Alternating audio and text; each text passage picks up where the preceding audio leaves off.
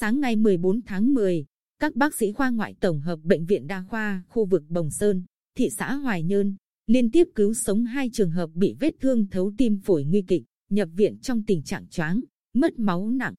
Đó là trường hợp bệnh nhân Đinh Văn Ca, 15 tuổi và Đinh Thành Đê, 18 tuổi, cùng ở huyện An Lão.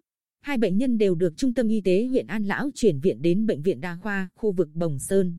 Bệnh nhân Đinh Văn Ca có vết thương ngực trái dài khoảng 3 cm, chảy máu nhiều.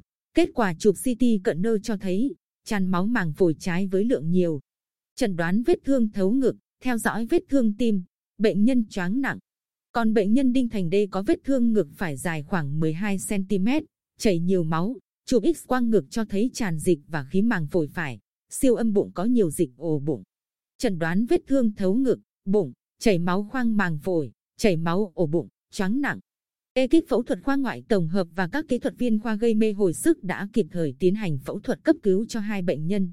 Sau 2 giờ phẫu thuật cấp cứu, hai ca phẫu thuật thành công. Đến chiều ngày 14 tháng 10, sức khỏe của hai bệnh nhân đều ổn. Bệnh nhân tỉnh, chỉ số sinh tồn ổn định. Giám đốc Bệnh viện Đa khoa khu vực Bồng Sơn Trần Quốc Việt cho biết, đây là những trường hợp cấp cứu tối khẩn, phải tiến hành rất nhanh với đội ngũ phẫu thuật viên giỏi mới cứu được bệnh nhân. Thông tin ban đầu, hai bệnh nhân bị người khác dùng hung khí sắc nhọn đâm vào bụng và ngực,